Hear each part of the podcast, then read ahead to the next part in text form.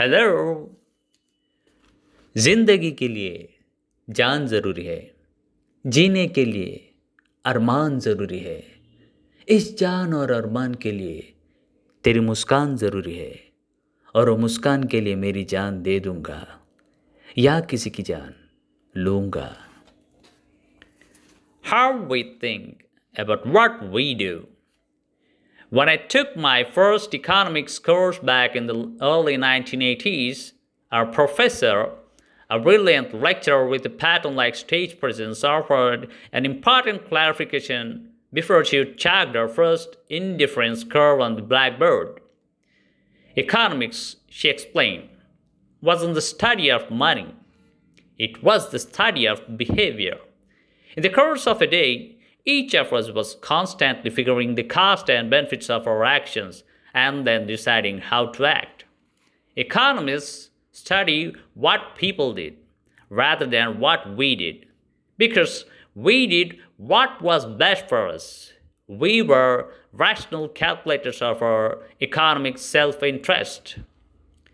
When I studied law a few years later, a similar idea reappeared. The newly ascendant field of law and economics held that precisely because we were such awesome self interest calculators, laws and regulations often impeded rather than permitted sensible and just outcomes. I survived law school in no small part because I discovered the talismanic phrase and offered it on exams. In a world of perfect information and low transaction costs, the parties will bargain to a wealth maximizing result. Then, about a decade later, came a curious turn of events that made me question much of what I would work hard and then on enormous depth to learn. In 2002, the Nobel Foundation awarded its prize in economics to a guy who wasn't even an economist. And they gave him the field's highest honor largely for revealing that we weren't always rational calculators of our economic self interest and that the parties often didn't bargain to a wealth maximizing result.